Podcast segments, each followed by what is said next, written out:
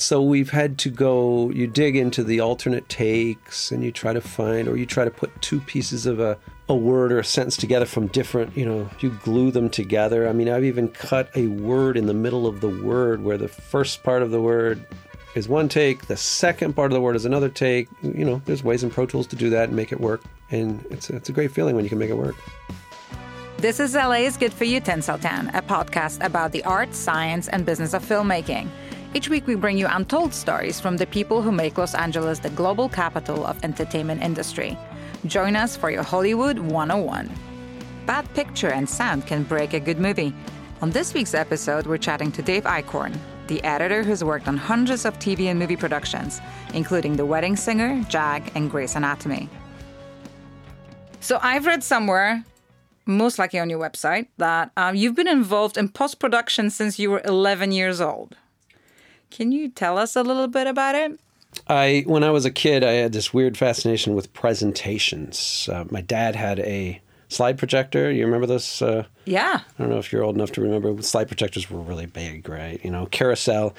And I commandeered that thing and I used to take all his slides and arrange them, which now I realize was editing, right? And putting these presentations together. And I'd get a Broadway musical record from my dad's collection and put that on and then tell my family at eight o'clock there's going to be a show. And I turn the lights off in, you know, family room and put up, you know, and I even had like a, like a, I, I learned I could do a fade up by putting a tissue in front of the lens and pulling it up. And I was doing this like at 10, 11 years old. I don't know where it came from, but I just, I wanted to present, you know? So I bored the hell out of my family with these slideshows. And then I started getting into tape recorders.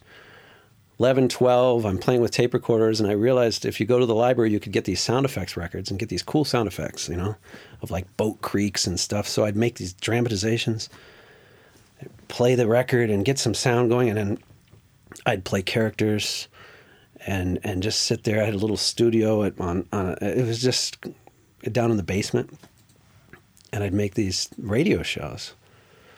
And I think back sometimes because you forget all this stuff, and and uh, and it, it, literally was just about ten years ago that I really made the connection. You think it's obvious, right? That you, oh, that's where I came from, but I made the connection. I'm actually doing for a living and loving what I do, what I did when I was a kid. So it's it's like full circle. So I'm very feel very blessed and very lucky that I'm kind of one of those that's doing what is in my blood, you know.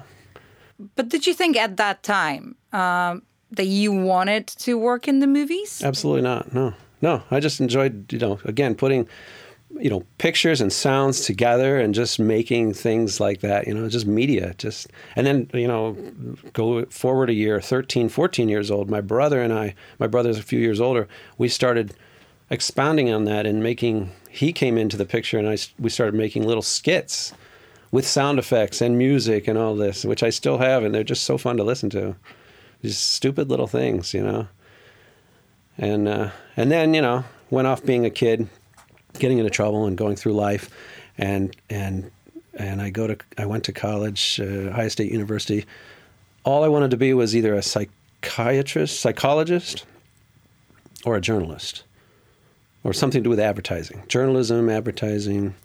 And so that's what I was majoring in. It was going to be one of those two things. My mom was a nurse psychiatrist, and so I was always fascinated with psychology.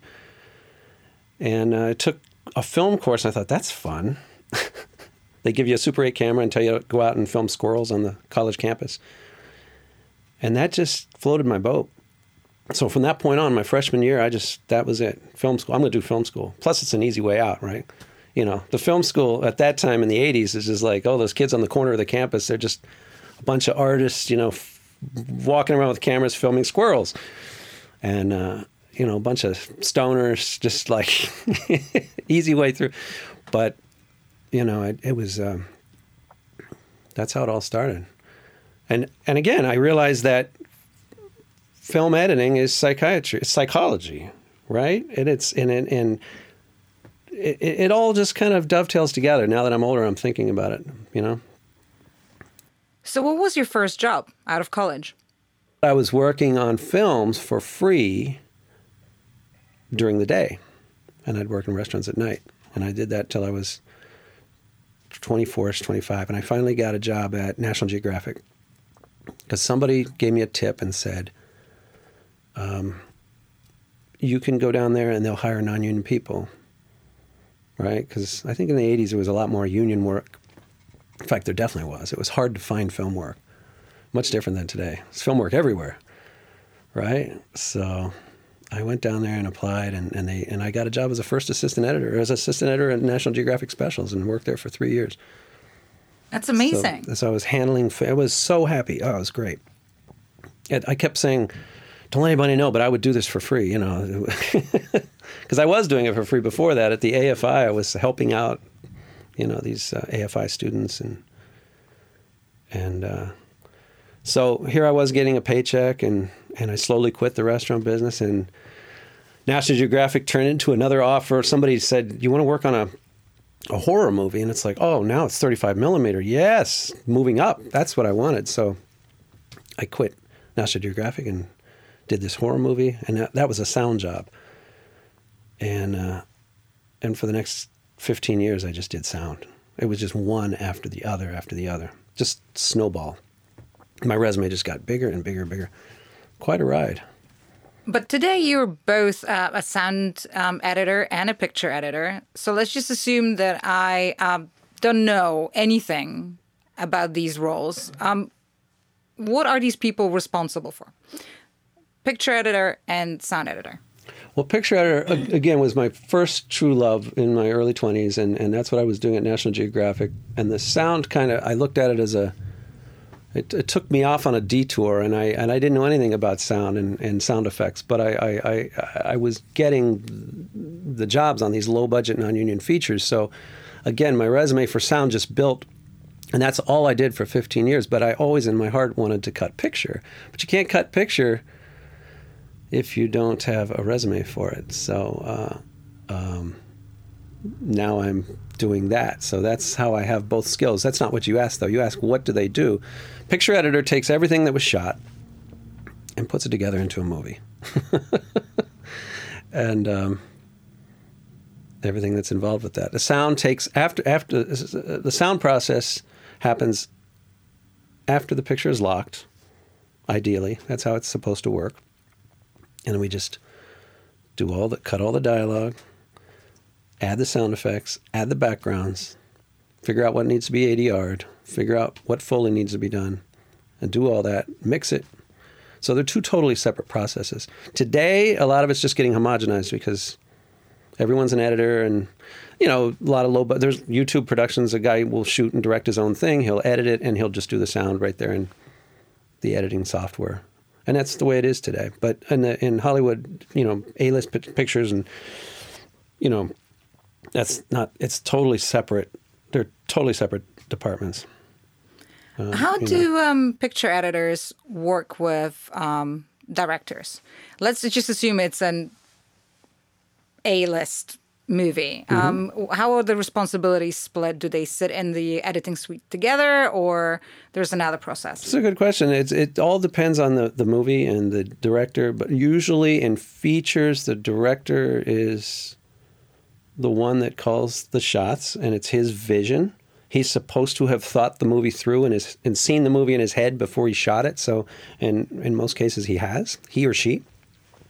And so, you, you, you know, they'll they'll direct a good director will let the editor take the footage and make something without any intervention first, and then come in and see it. That's an editor's first rough cut, first assembly and then the editor and the director will start working together. Now, in the big big studio movies, the the the ultimate honcho is the we call them the suits. The executives really have final cut. That it, it it's all over the place, but that's generally how it works. It, it really depends on the power of the director, right? A big director like Spielberg has final cut always. It's his because he has the success record, but uh, a second, third, fourth, fifth time director at a major studio is going to be able to shoot it, work with the editor, but he's probably not going to be able to have final say because one of the executives will come down and say, "We don't want that scene in there. We're going to do it this way." So that's kind of the hierarchy. On TV, it's totally different. It's a producer that's in charge of the the cut. TV is different because direct, uh, like a network TV show, the director is just a hired hand not to belittle them, but that's what they, they're, they're part of the staff and they direct it and then they move on. Usually they're on to their next show. They're on another episode of the same series or maybe they're doing something else. The producer is the one that comes in and works in the editing room and finalizes the the cut and has the creative say in most cases. I did a lot of TV in my career as a sound editor, sound supervisor. So I, I saw it, but that the majority of my work is in network TV shows all through the 90s and late 80s, 90s, 2000s. So, do picture editors um, offer advice or their opinion on what this cut should look like uh, and have, let's say, some disagreements with directors, So, director always trumps the editor? The perfect situation is when the editor and director just um, hit it off. Um, but but if they don't, then yeah, it, it can be really tense. It can be really tense.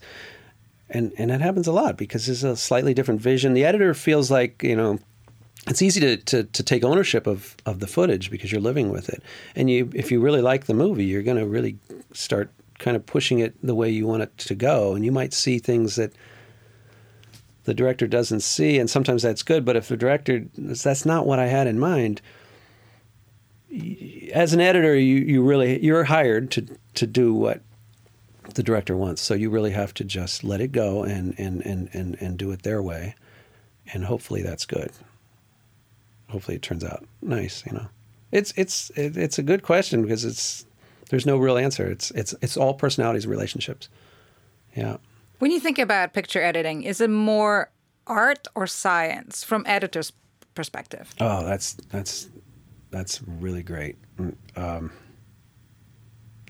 I, it's interesting because the director I'm, I, I just finished working with, in fact, I'm, I'm finishing up her movie this week. I did the edit, uh, co-editing, excuse me, and I'm doing the sound on this movie. Um, uh, her name is Nicole Kahn, very talented director.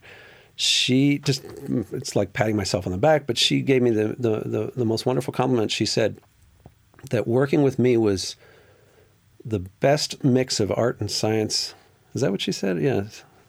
Um, that she'd ever you know experienced. So that I was really flattered, you know, because it is. It's it's completely. It's tech. There's so much technical, and that's what I love about it, post. That's it. That's the crux. Because I you know. It, it's the technical. You you really have to be into it. Um, and and the art, the creativity. It's it's a perfect mix of of of uh, art and science, art and technology. You get both. Yeah. So let's talk about some terms that we've been hearing when um, when reading about um, editing, and um, one that comes up is continuity. What is that? How does it work? Who's responsible for it? Continuity. It's something we all hope for. it's the bane of an editor's existence. Uh, bad continuity is where we really bust our chops and it separates the good editors from the bad editors. There's a lot of bad continuity out there. Uh, this last I heard, it was the script supervisor's job um, to make sure that so and so is wearing the same thing and moving in the same direction and all that kind of stuff. Everybody on the set should be well, not everybody on the set. The director and the and the and the script supervisor. It's kind of a weird name, script supervisor, to be be uh, in charge of that, and and uh, um, somebody else can correct me if I'm wrong, but uh, uh, that, last I heard, that's their, that's kind of their main job is to really watch continuity, you know, and, and and call it out if there's a necklace on and then all of a sudden there's not and stuff like that. But yeah, it's uh, that's what we fight against all the time. You can tell right away when you're when you're um, starting a movie if, if you're going to have problems with that or not. And if if if it's I, I and Johnny knows I I did one last year that had a lot of continuity problems but I actually enjoy that because it was a major challenge, and who doesn't like challenges? It helps you to grow, right? It was a huge editing experience for me in terms of that. Um, trying to make shots match that don't match.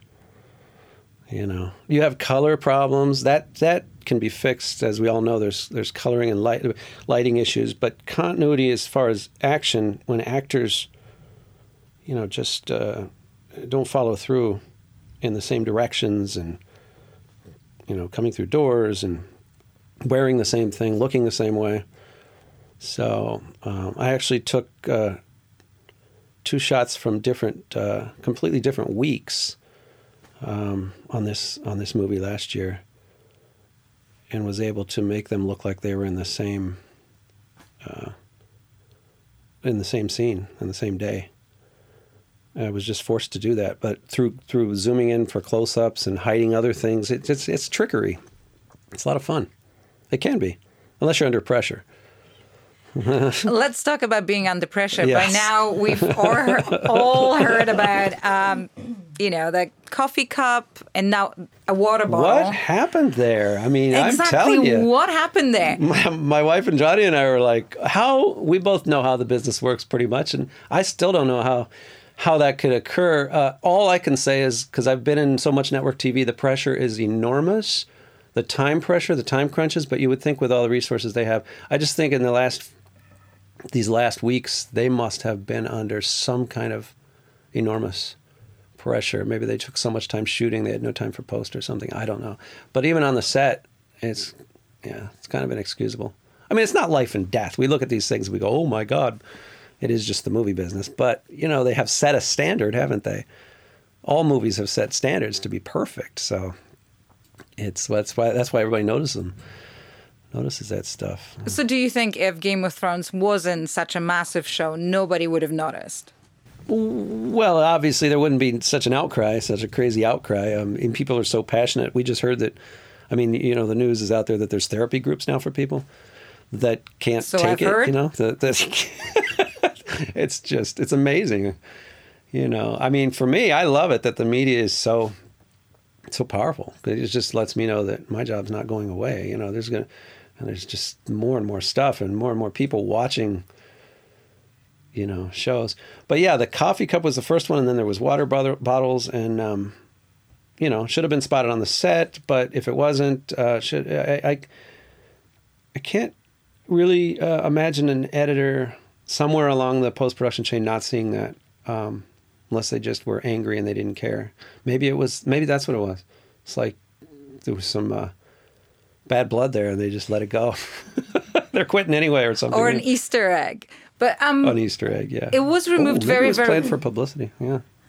it was removed very quickly and Yeah. re re-uploaded to Netflix, and obviously then a correct ver- uh, version was streamed. But Right. how easy is it to remove a coffee cup?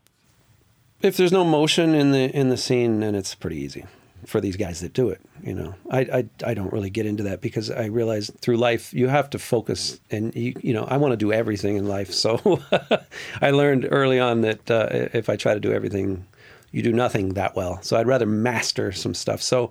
Um, and I love the the process of, of motion graphics and all that stuff. and I dabble in it, but I don't do it. I leave that to the experts. After Effects, painting stuff out, coloring, um, color color correction, I should say. Um, there's guys that are so good because that's all they do. So is this like the next step after editing, color correction? Yes, yes, yeah. Sometimes during, um, because you know when you're editing, you're showing it to all kinds of people, especially on the bigger shows. And again, let's call them suits executives uh, who aren't so imaginative. Can we put it that way? And they aren't able to uh, during a rough cut. They're not able to imagine how something's going to look or sound. So one of the challenges in editing is during the process when things are rough, you have to polish as much as possible and make things look the way they're going to look, even though it's kind of a waste of time to do it early. Because there's a reason we do the processes the way we do them because it's efficient. We just edit. We don't care how it looks. We just edit. We don't care how it sounds. I mean, this is the really the most efficient way to do it. Then hand it to sound. Then they polish it. But during the edit, if uh, producers look at it and they hear a messy soundtrack, it turns them off and they think there's something wrong with the edit and they think it's uh, all messed up and it happens all the time. So there's a lot of pressure to do temp mixes and get the audio sounding good way before we really need to do it.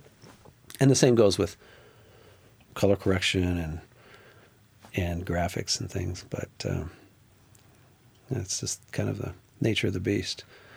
Are there any differences between how you edit a movie versus how you would edit a TV show?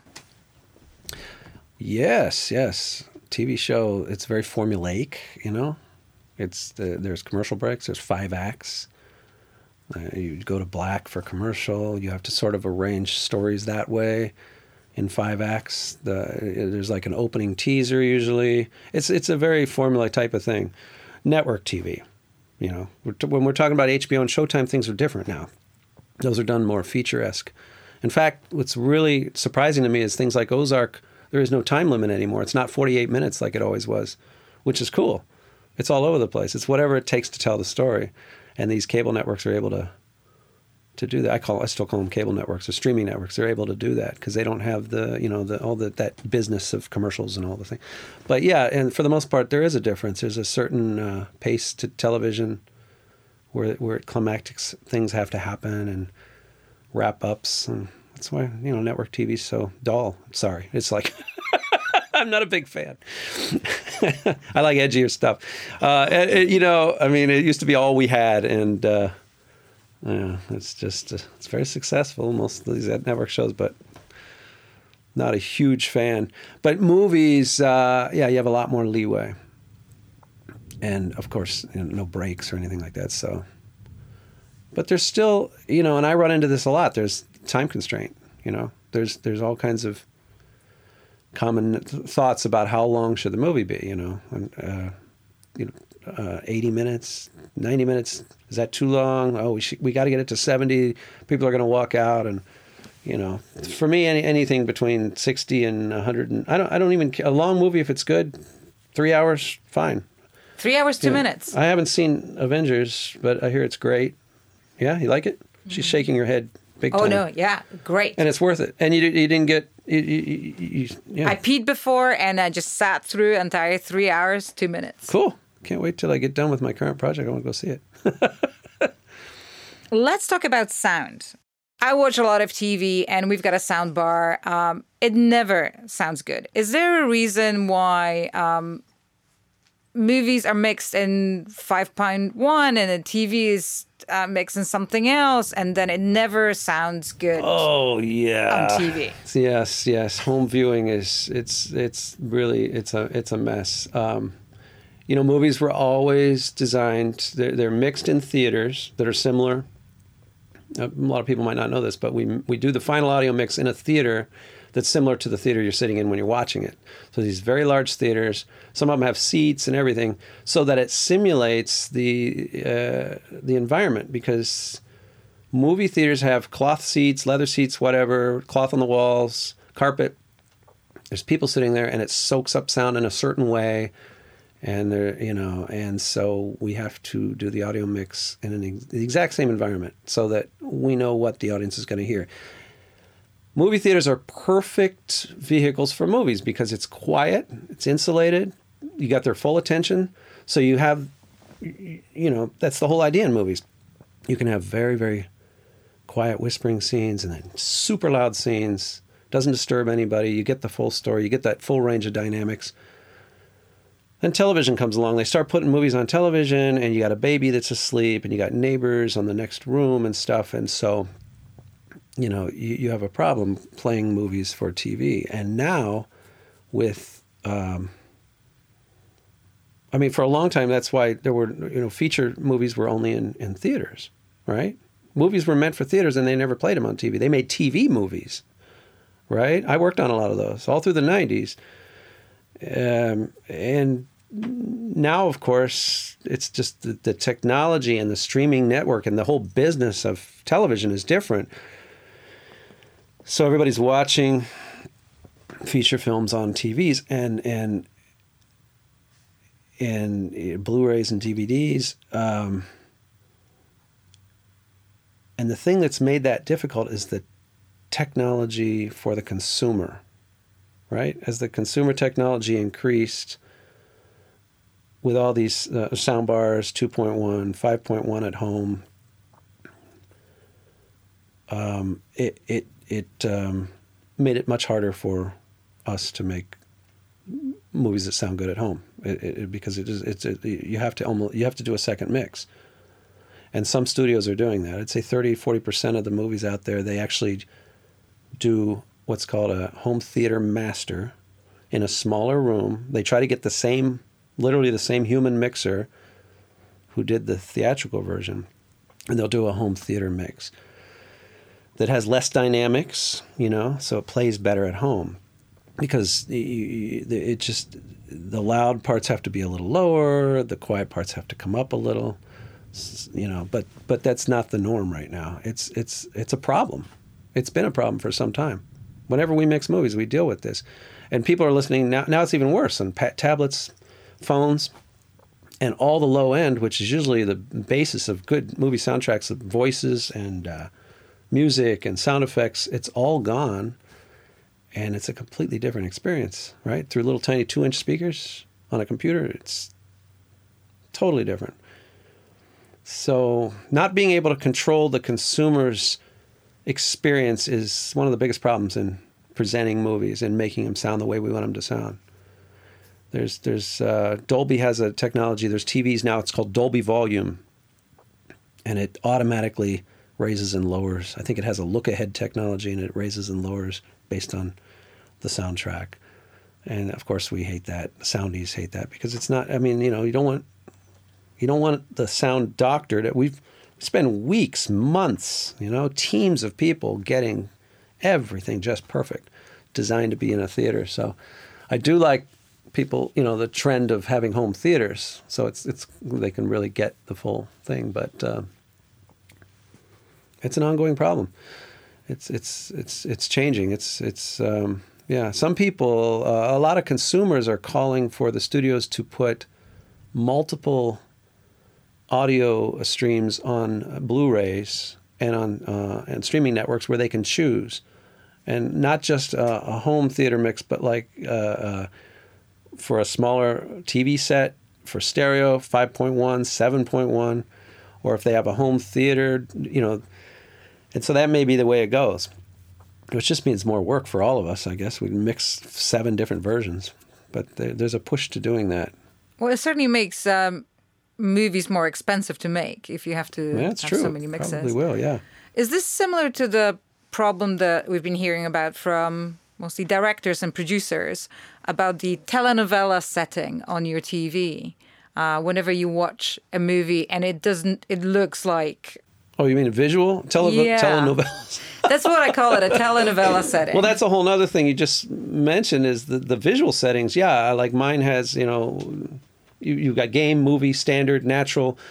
People can change the way movies look. And so what happens to all that, you know, time and money and craft that the... Uh, the finishing people put into it, you know, when the when the consumer can just make it look the way they want it to look. Yeah. It's just, you know, again, we put in so much time and energy and um, it's it's a real craft. You know, it's a it's you know, there's been comparisons to you know like paintings by Picasso. I mean, you can't change that. I mean, you can by the the lighting. It looks different in different lighting and stuff, but but the consumer with technology today, there's the ability to change media in so many ways, and so it it is. Um, we'll see where it where it ends up going, but my my advice just everybody just go see movies in theater because that's what we make them for. And that's what they're designed for. yeah, ArcLight. We love the ArcLight. It's a great place. We love it yeah, too. Yeah, yeah. And Mann's Chinese, one of the best sounding theaters since they refurbished it. Oh my God. It's terrific. You ever seen a movie in Dolby Atmos that's well done? You know the Atmos, it's got, uh, oh, it's how many speakers? Uh, 48 speaker. Well, there's all kinds of different arrays. You can have Atmos at home with just two on the ceiling, but the idea is it's it's just it's just more places for the sound to be thrown around the room. It's pretty amazing. Yeah. This is the one that they advertise with a unicorn. I don't know. Is it? Is it? I, I haven't seen that, but that uh, you have to cover your ears when it comes on before the movie oh, because it's so loud when they oh, test that's it. That's not good. That, that, it shouldn't be that way. hey, a movie shouldn't be uncomfortable at all you know, unless That's before the movie. unless it helps the story. But uh, um, what's the biggest mistake somebody who's working on set with sound can make that would make your life so much harder when you have to edit it? With sound, you say? Oh, lots. You know, just not obviously not having a quiet set. You know, machines running that people aren't aware of. Just little hums too can be really t- difficult because. Uh, you know, as, most people know, you shoot um, you, in a conversation, you'll shoot one actor and you'll shoot the other actor, and the camera's pointing different ways, and so sometimes uh, one side gets gets a refrigerator hum or something, and the other side doesn't have it, or one side there's traffic behind that actor, so there's a heavy freeway. The other actor has nothing because there's a wall or there's something soft. Well, we have to match that so that we don't hear it going back and forth. And sometimes we actually add traffic to the side that doesn't have traffic. And sometimes we try to remove the traffic to the side that does have traffic. And it just depends on the situation. But just being aware of that. So, you know, during shooting, um, trying to find quiet places. Um, trying to think what's the most, what was your question, most annoying thing that uh, happens on the set for, in terms of sound? Well, for picture, it's continuity. and for sound, yeah, it's uh, and, and, and kind of same thing, continuity of sound, um, and just just not making things quiet. Um, the the labs have to be done right. The sound guys, man, good sound guys are worth their weight in gold, man, because they know how to record. You know, dialogue is what we want. We want that dialogue, nice and sharp, just like this podcast, nice and clean, sharp nothing else. We don't want to record. We don't record the feed. You don't want to. Re, you don't want to focus on anything else. We're going to add all that later. It's great if it gets picked up, but it's the dialogue. Dialogue is king. So. Can you think of any um, movies or TV shows that you were watching recently and you were thinking, "Oh my God, this is really, really bad sound design"? It's it's. I'd be hard pressed. In the, just in the last 20, 30 years, there really aren't, in my opinion, movies that come out of Hollywood. Uh, I can't think of any that really have bad sound design. There, there's a rumor that uh, I think it was The Dark Knight Rises had uh, its first when it came out. It was muddy and had a terrible mix, but they fixed it. Um, I'm not aware of that, but I've, I've read about that. But um, there's you know movies with better sound design and more detail than others, but really what I what I what amuses me and what I consider bad sound design. Uh, uh, have you ever watched movies coming out of Mexico in the 50s, the westerns particularly, 50s and 60s and 70s? Um, really bad. And I, I love watching them because it's just it's hilarious. Really bad. Um, there's ADR and echoey rooms, a guy on a horse outside in a big field, and it's like an you know, and just everything's out of sync and there's all these ambience hits and mismatches. It's I just I find it very amusing. Uh, and and what's funny is the in, in even coming out of Hollywood in the in the the 50s there was a whole slew of B movies, drive-in movies, grindhouse movies. Sound was terrible on those things. A lot of those things. The monster movies that and just like teenage rebellion. The 50s was just a hotbed of they they put out so many B movies in the 50s and the sound is really bad and I think it's just the budgets were low. And and it's funny because before that uh, the movies coming out of Hollywood in the 30s and 40s sounded great. I mean, they had terrific sound design. Right? So cuz they were in, in quiet studios was probably why, you know, and then they started going out in the that's probably what it is. Yeah, pink cameras got more portable and and just uh, just low budgets. But yeah, it, sound has been just since the '70s. Sound's been a thing, you know, since Ben Burtt and those guys, Star Wars, started really focusing on mixing, became a real art, right? And and multi-track recording, and and so obviously with technology, it's gotten better, but um, no, I can't really think of specific examples. Uh, when I was looking at your resume, um, there were so many different roles that you you performed. There was sound design, sound editor, re-recording mixer, dialogue editor. Are these usually separate jobs, or does one Absolutely. person yeah, does it yeah, all? Yeah, yeah, yeah. In in in the Hollywood scheme of things, yeah. In in you know, if you're talking about the studio environment, yeah, they're they're different. So is this an entire? I just love post. I, I love post. So I've had the opportunity to. to I, I, just find it all fascinating. And now I'm working freelance. I worked in the studio system for about 20 years. Um, I'd say mostly as a dialogue editor. That's really, if you ask me what I did most hours, you know, um, it's as that. Uh, I was a sound supervisor, and I did a lot of sound effects, car chases. I love working with cars.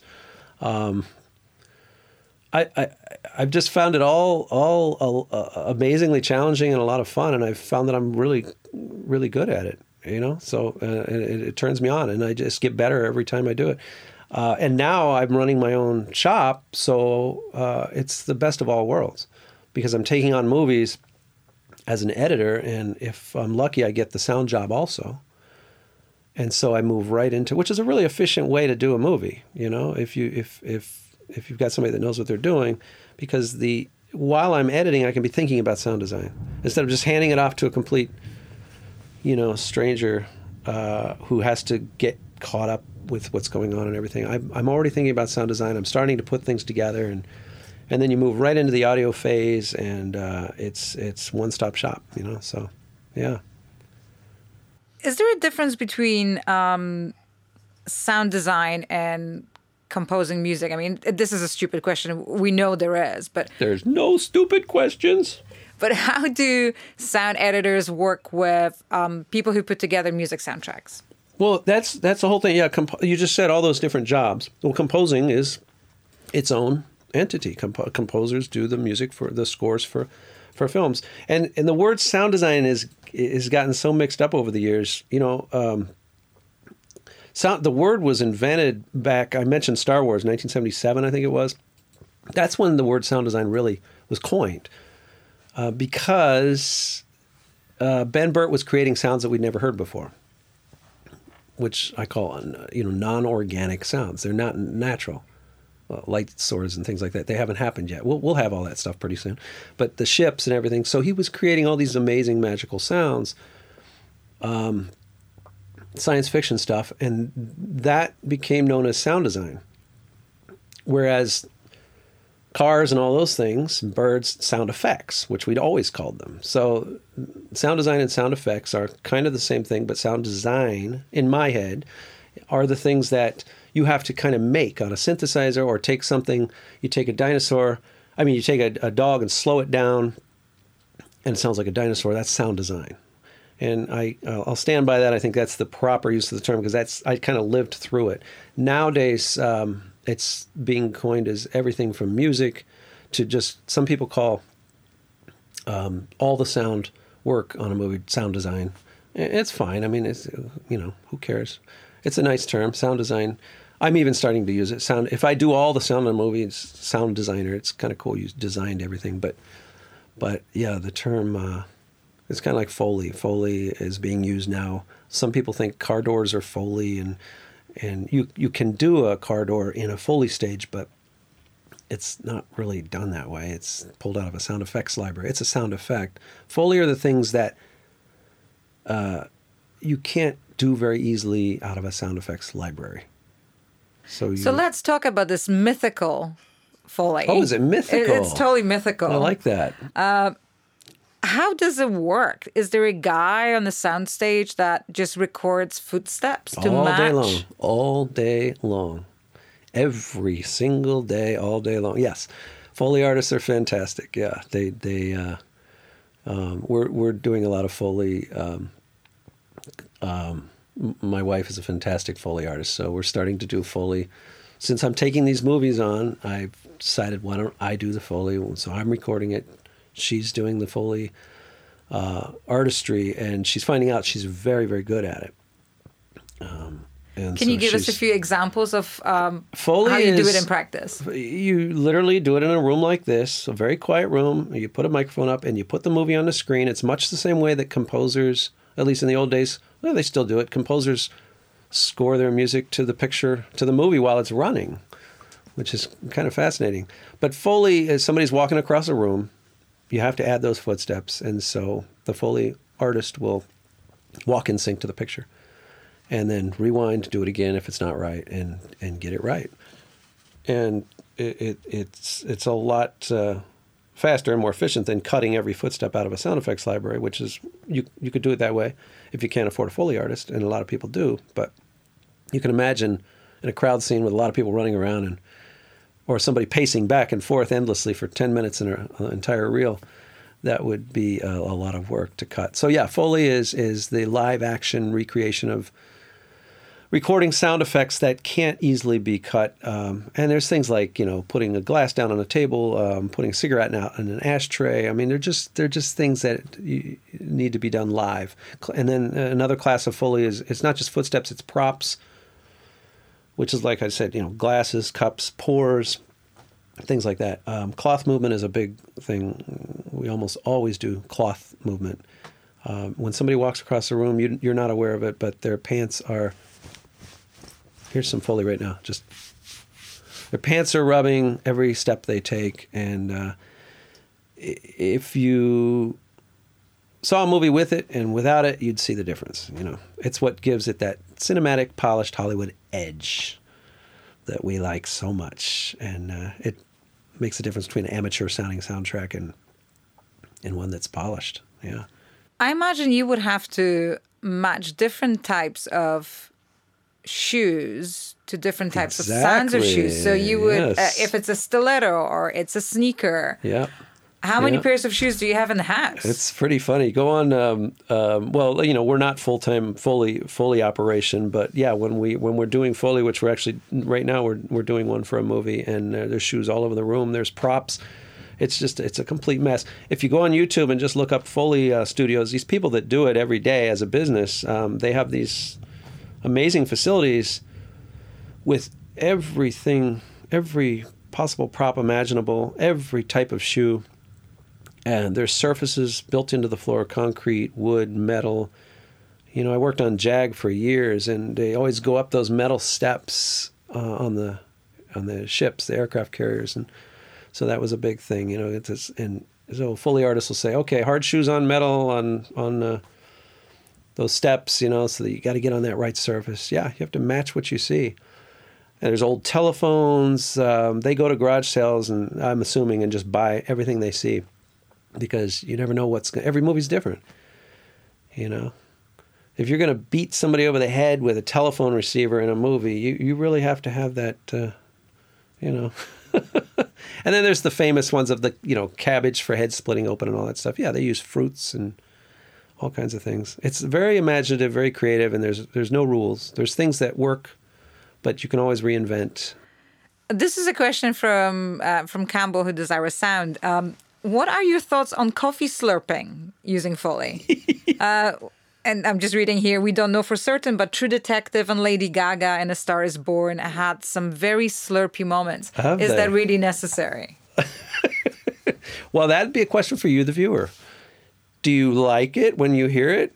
I for me, reality, it's like you know, I just instinct. I'll look at something, and if I think it needs a slurp, I'll put a slurp in. Nothing is an accident except the maybe the Game of Thrones things, but nothing in movies is an accident because there's so many people working so hard, so meticulously on every frame of a movie or TV show. And so you're right. If she if she did that on the set, that would have been addressed and it would have come up do you want to leave it or do you want to take it out? Because the dialogue editor can take it out. Um, or you just want to leave it to keep it natural, and that would have been up to the to the director probably. And if she didn't do it on the set, somebody would have said, "Do you want her to slurp? Should we put that in?" And they would have foleyed that. Um, so, and, and just letting you know, everything like that, all those details, nothing just goes by because in post you you run through it so many times and you look at every frame, especially a movie like that that's going to have such a huge audience. Nothing is, is a mistake. Just remember that. That's except for you know. We, have got to find out bottle. the truth behind Game of Thrones. Was it a mistake or was it intentional? But um, we will never know. But let's talk about ADR. Um, in what circumstances would you um, re-record dialogue? And uh, how often does it happen? And what percentage of dialogue per movie does have to be re- it happens a lot. People don't realize it, but probably every single TV show you ever see has ADR in it. Yeah, maybe 10, 20% kind of average. That's low. Uh, every movie has ADR. I, I, can't. I don't think I've ever worked on a, a, a movie or a TV show, even an indie feature. It just well, actually, indie features need more because they're lower budget, so there's more of a need to do ADR because there's problems on the set. But even with all that control, uh, Warner Brothers soundstage, big movie, you know, um, uh, let's just say like Ocean's Eleven, great movie, right? Um, they built a casino down at Warner Brothers on the soundstage. You should look up the uh, go to the Warner Brothers Sound Studios website of their the facilities portion of their website. Why not just take a casino for two or three days? But that must be testimony testimony to how much money those casinos make and how much they would lose by closing for a day. And, it, they, even Hollywood couldn't match that. So they built a, a two floor casino. Anyway, it's that's always just fascinated me the the extent that movies go. But yeah, um, even with all that control and and everything, um, uh, there's there's a need for ADR, and a lot of times uh, it's not always audio interference or something dropping. You know, sometimes a C stand will drop on an actor's line. Well, yeah, you have to get it. an airplane goes over. You can't avoid some of these things. Somebody coughs off stage but uh, there's line changes. You know, that happens a lot. You know, the directors will see it over and over during the editing process, and uh, I always wanted to get them to say this. And you know, if their head is turned, then they can then they have that opportunity. So there's a lot of added lines uh, or changed lines that happen, and that just goes into the ADR list. So we always differentiate: is it for technical reasons or is it for creative performance? Or sometimes it's performance, and uh, that can get a little you know edgy because you you know you don't want to tell actors your performance. So, you know, I've been through a few situations where you know it wasn't it wasn't my call, but I had to record the actress, and it's like, why am I doing this? Um, you know, so you know, it just couldn't couldn't hear it. it. It wasn't recorded very well. You say something like that. I don't know. You just egos, you know. I'm assuming actors don't like doing ADR. Uh, some love it. Some love it. Um, let me think. Most, it's just a chore to the really seasoned actors, it's kind of a, kind of a chore. It's part of their contract. A lot of times they have to just come in and do it. Drive across town, go do ADR. It's also like you know, I I did the performance. Now why do I have to do it again? It's not going to be as good. Yeah, it's a, but some really love it. It's funny. It's I it may it's probably split right down the middle. To be honest with you, I have looped so many people. I have done a lot of ADR, and I really enjoy ADR because it's a people you know, the editing uh, is very solitary. You're alone constantly. Well, luckily, I, I, like being alone too, but you got to have a, uh, you know, it's again, it's it, this is why I like post. There's the mix. You know, I said it was creative and technical, so I have that cool mix. Well, what I do eh, with by doing all these disciplines, I get the people element, and I get enough time to be alone to keep myself mentally healthy because I'm one of those. I'm an introvert. I like to be alone, so but not too much. so ADR is fun because you're meeting new people and great talented people. But it, just recently worked with with a, a whole team and, and of uh, a whole cast, and they all love doing ADR. And uh, sometimes the big actors love doing it too. They they see it as it's it's all their personalities. Some see it as a, a, a way to improve their performance, you know, because they weren't happy with what they did. So, but uh, it's yeah, some just oh, some hate it and fight it. I mean, they'll fight it. Were you ever in a situation where an actor refused or couldn't do ADR and you had to hack it with another yes, actor's voice? Absolutely. I've had actors walk out of ADR stages because they're so pissed off that they had to do it. Yeah. Yeah. Yeah, I don't think I'll name names, but uh, no, it just really like they they heard it fine. Uh, there's sometimes technical reasons we have to do it because there's music playing or whatever might be going on, and you, we've got to have it clean.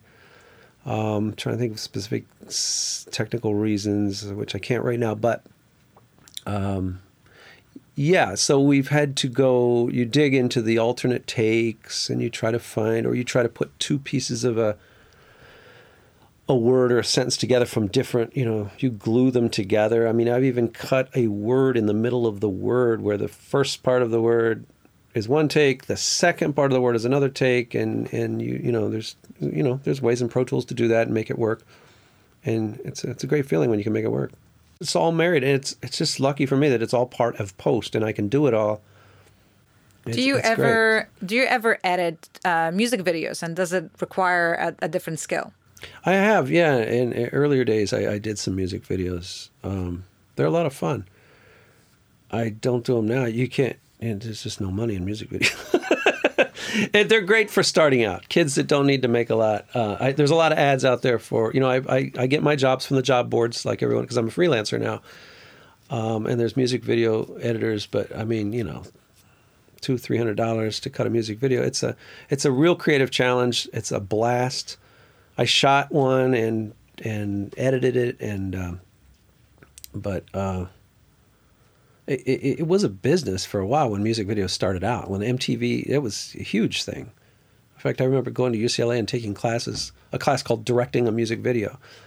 It was it was in a class like commercials. You know, I, I mean, you can direct commercials, you can direct music videos. Now, music videos aren't what they used to be because they used to be con- they were the content, and so they were, and it's the only way people sold music back through that decade or whatever now I don't know. They're just they're not as important, so they're more just kind of luxuries to have for bands and fun. But um, they're fun. They're a blast. Yeah, because anything goes, you know, with a music video. Are there any um, new technologies that are coming out, both in picture and sound, that you, that you think that going to change how you work? Oh, it's happening every day. It's constant. Yeah, yeah the thing that scares me is the AI, you know, artificial intelligence. That there, there's talk of well, actually, uh, uh, it's it's happening. There's algorithms that can uh, pick shots, can recognize faces, facial recognition, and shots. Put put conversations together. You know, edit a two way conversation together. But uh, you know, of course, we editors hate all that. And, it, and it, is it really ever going to work? Because you need that human element, right? It's all about putting it together. It's emotional, you know. Only humans know how to really tell a story, an emotional story. But it can get a lot of the work done. You know, get get the. Uh, there's a lot of work in editing, just getting the shots in place, and then you start trimming, and it's like a sculpture. You just then you slowly get it tightened up. So maybe some of this AI will really help uh, save time and time is money. So, you know, and with audio, it's really come a long way. I started on film, and so I've ridden the, the horse all the way through, right? From a moviola, little green moviola, you know what that is? Yep. That's how films were edited. That's how sound was edited. We'd mark where to cut with a white grease pencil and cut it with a razor blade and tape it together and so anyway, through all the revolutions, and now you know, it's just like, and that's another reason I'm so I'm grateful and I love this because I've lived through that, and I appreciate so much the power I have with a computer now that I can just try so many different cuts so easily. And uh, there's just nothing like it. There's, it's a great time to be an editor. You know, it's amazing, especially with audio. Well, with both, it's it's insane. You know, we look back, me and all the other old editors how did we do that?